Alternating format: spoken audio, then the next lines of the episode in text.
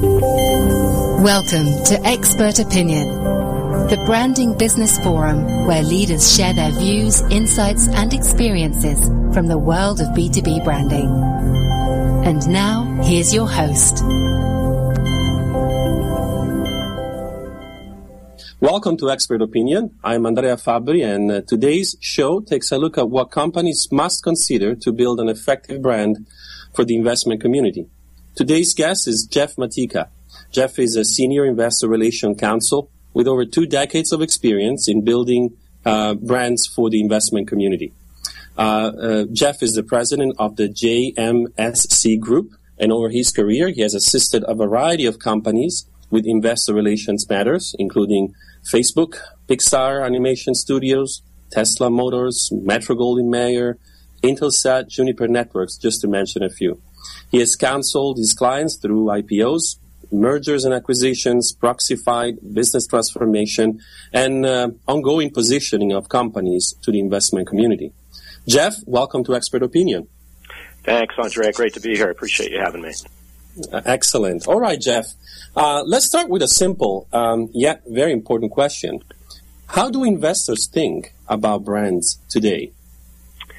It's a good question. Uh, brands are critically important to investors. They represent uh, value, they represent market position, competitive strength, all very important matters to the investment community. But how you measure that value isn't so easy. Uh, brands are an intangible asset. They're difficult for investors to quantify. Uh, there are academic studies out there that show that brands could be as much as 5 to 7% of a company's valuation, but that's primarily guesswork and research across a broad base of companies still not an insignificant uh, uh, uh, amount to an investor. And in an IPO or a merger and acquisition situation, uh, these are good examples of where a strong or up and coming brand could be a huge uh, uh, selling point.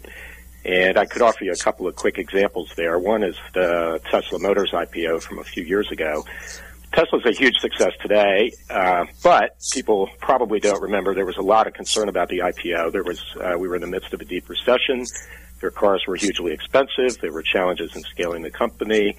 Uh, potential major uh, competition from automakers like Chevy and Nissan. Uh, but the brand had buzz. The product was aspirational, even for wealthy investors looking at the IPO.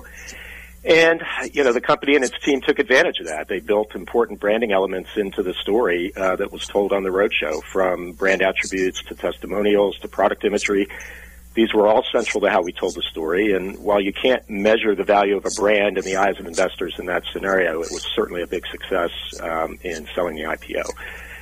Uh, on the other side, you look at a company today like Yahoo. Uh, Yahoo's in a sale process, lots of concern about their future, and their stock for a long period has traded uh, roughly at a value consistent with the value of its ownership in Alibaba, which would normally be a suggestion that investors don't think much of the core business prospects looking forward. Uh, but investors know very well that Yahoo is still one of the biggest names and properties on the web, and it'll be interesting to watch because the value Yahoo ultimately fetches in the market will be in some measure due to the power of the brand they've built. Well, that's uh, that's very very interesting. Uh, so you know when, when you and I met um, many many years ago, uh, we I was on the corporate side. You were with an investor relation firms, and uh, you were helping my corporations with uh, our IPO at the time. So one question that I have is, are brands more or less of a focus to investors uh, that today than in the past? In other words, uh, maybe looked at it differently, what's changed? Well, it doesn't seem all that long ago that we were working together, but apparently, uh, right. uh, apparently it has been. Um, but a lot's changed in that time. I think uh, you know brands have always been important to investors, but I think they're more important than ever today, and there are a few reasons for that. I think first, investor communications are much more regulated today. I think a lot of people are familiar with Regulation FD.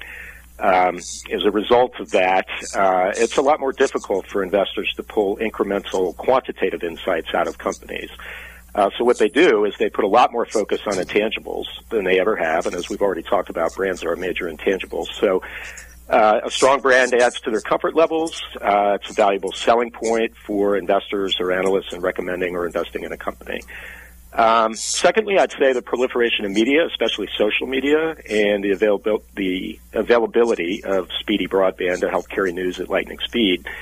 Um, consumers have a true voice today, and they use it. They vote on brands every day on every good or bad experience. We've all read reviews on Yelp. Uh, this is uh, kind of new for investors. Investors are trained to react quickly to changing perceptions. If you consider crisis situations like Chipotle that, that can be brand threatening and think about how quickly stock prices react in those situations, you get an idea. Um, you know, on the flip side, changing market values in turn can also uh, radically change consumer perceptions of brand health. I think it's important to remember now that investing is mainstream. Consumers are much more sophisticated about the markets than they ever have been, and so that in turn makes stock prices in a, in a lot of ways a barometer of brand health and perception. And then I think the final thing I'd say on, on this question is that markets today are also very different. We're many years into a long, slow recovery from deep recession. Uh, there's much more trading volume in the market today. A lot of high frequency trading investors and, and short term minded investors who make rapid decisions on stocks and, and create a lot of volatility. Uh, on top of that, many of these investors haven't performed well, especially in the last year or so. So, um, this is a time when a lot of investors look for uh, less risk. Um, and it, that will turn them to intangibles like strong brands that convey safety, strength, and, and can be a safe haven in rocky markets. Oh, that's uh, that's good to hear from for what for what I do for a living. Um, as um, a professional like myself, or a chief marketing officer, or a director of marketing uh, for a company, as the person builds a brand, how important is Wall Street or financial community in building a brand? Well, I'm going to be a little biased here, but I would say it's more important than some people might think. Um, I'm a believer that strong brands need to speak to all stakeholders. I find in my investor relations work that financial audiences often aren't top of mind with marketers. It's not that marketers don't get their importance. Um, it's more that it's not an audience that they touch every day. You think even structurally within companies, companies have specific functions and people to deal exclusively with the investment community. Um, but investors, as as we know, are increasingly important in determining and reflecting perceptions of brands in the marketplace on a real time basis. And ultimately, um, any business is in business to build value, and the markets measure that value. They're the barometer in many respects. So uh, they're integrated into the brand equation, uh, whether um, people are focused on them or not. Yeah. So what what what matters to them? What matters to, uh, to, to Wall Street? What matters to financial investors? Um, you know, what what are the aspects of a brand that need to be communicated? Aside from you know the obvious in terms of the strength of the brand, the value that it has with consumers, and and the uh, uh, you know revenue and profits it generates, a, a brand needs for investors, and some of this is I think might sound a little obvious, but for investors it, it plays into some important principles. First, a brand. Since a brand communicates what you do, it needs to do that very clearly and simply. Um, it, it needs to communicate what the company stands for beyond just what it sells. And while that may again sound obvious, I think for financial audiences, it's critically important because investors ultimately, um, perhaps not ultimately, but investors prize clarity and they prize simplicity. And uh, just like a customer at the grocery store scanning a shelf, investors are often comparing hundreds of companies. If they don't understand your story quickly uh, at a fundamental level, it's easy for them to move on. So I think that's very important. I think um, uh, consistency is important. I think that uh, investors, um, you know, mar- market valuations ebb and flow.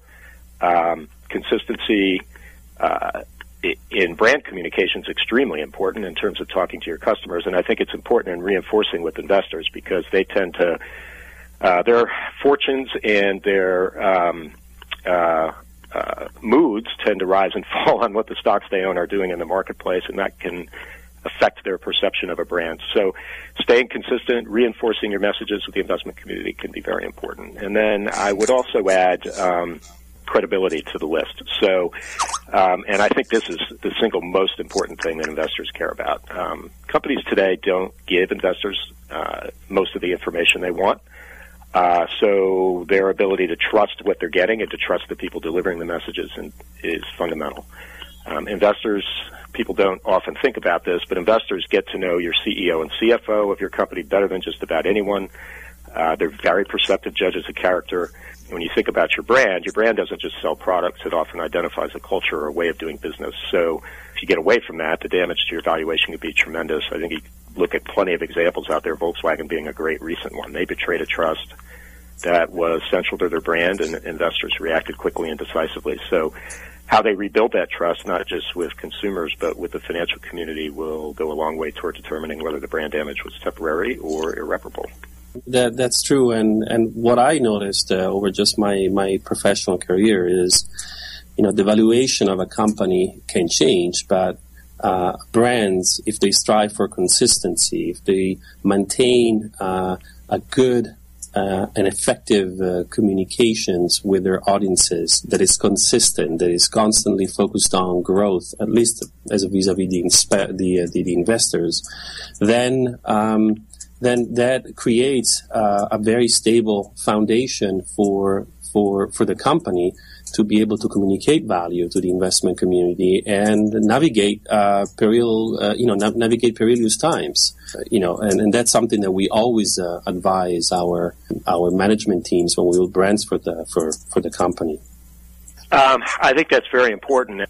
In particular, that long-term inconsistency is important because ultimately, you know, folks are focused on what stocks are doing in the market every day, but the investor relations leaders and the executives in any any public company, what they're most focused on is your largest long-term oriented shareholders. They're focused on building a base of owners of the company that are there for the long term that will ride through the ups and downs of the stock price because they believe in the company. And believing in the brand's a big part of that. So these are the people that they spend the most time cultivating. They build and sustain the value of your company and they're going to, they're going to see that consistency in your message and they're going to reward you for it. Uh, also, importantly, they're also great sources of, of feedback uh, in terms of how your brand's perceived, not only among the investment community, but among uh, among other constituencies, um, because uh, investors, interestingly enough, they're out talking to the retailers selling your products. They're talking to your competitors. They're talking to anyone they can get insights from. So, in some cases, they often may know what's going on with your brand before you do. It's so true. I wanted to ask you. Um, you mentioned earlier social media. Social media has brought in uh, an element of uh, unpredictability and at times volatility uh, to brand management. Um, you know, for many years, brand management was all about controlled and a, controlled experience. Now, in, with the social media, in the social media world, that control is pretty much gone, and it's uh, very much about entertaining and engaging in conversations. How is um, uh, how are investors accounting for that element of volatility, uh, and what role can the brand play to counterbalance that volatility? So that's a great question. I think um, on the first half of it, I think what we have to think about is that markets move on information. Stocks trade on incremental information that provides a, a, piece of new insight into the potential future prospects of the company. That's how stocks values values get determined. And so I think what social media has done by giving customers a voice, by helping spread information more rapidly, sometimes incorrect information, overreactions, miscalculations, that can cause greater volatility in stock prices um, and ultimately in brand perception. You know, in terms of how you, uh, how investors manage that, um, they're looking ultimately for companies one true source of, of correct information. So that puts the onus on marketers, on companies to step up, not only when their brand's threatened, but also in normal times to make sure they're communicating again, as we talked about earlier, at a very consistent level uh, continuing to reinforce that narrative, that story to what the brand's about. And from a Wall Street perspective, if you have an investor that believes in your brand, that believes in your stock, that's going to be very reassuring to them, and over time will help smooth out those uh, uh, day-to-day uh, volatility issues that can be caused in the media. Excellent. Well, Jeff, uh, I don't have any more questions. Um, I don't know if you have any sort of, uh, uh, uh you have an opportunity to offer some practical tips uh, to our listeners, although you've covered already quite a few. But if you have some additional practical advice for people uh, building brands and how to integrate the investor relations dimensions into brand building, um, do you have any? Um, do you have any advice there? Sure. I'm think of a few things. I mean, we've already talked about uh, consistency and credibility and, and how important those things are. But I think if you if you start with the old mantra of know your customer, in in this case, the financial community, uh, the financial community in many ways is, I would say, sort of the ultimate dispassionate arbiter. They're taught not to get emotional about the companies they buy and sell, um, and of course, uh, everyone likes to believe that the markets are ruth- ruthlessly efficient, but you know, they're an audience you can't sell to in the same way you do your customers, partners, and employees and, and other stakeholders. So it's important to understand this up front. Uh, it's important to understand that investors don't often do what you want them to.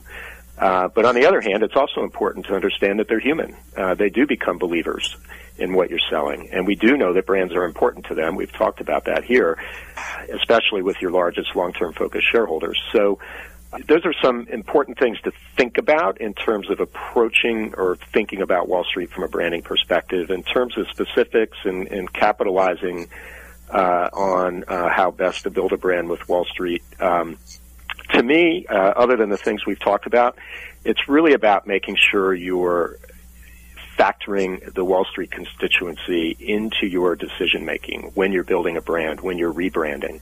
You know, we talked about investors talk to everyone about your company. They have lots of insights to offer. And then I think from a, a structural perspective, it's important to include investor relations functions uh, with some sort of seat at the table in the process because they're the ones who can reflect that feedback, can reflect that insight from the financial community, um, and and that's frankly just good business anyway, right? Because it enables companies to function better together in understanding and reaching all of their constituencies in a consistent and credible way. Excellent. Well, Jeff, uh, thanks so much for uh, uh, for your all precious insights, and thanks for being part of Expert Opinion. And I'll talk to you soon. Thanks, Andre. I enjoyed it.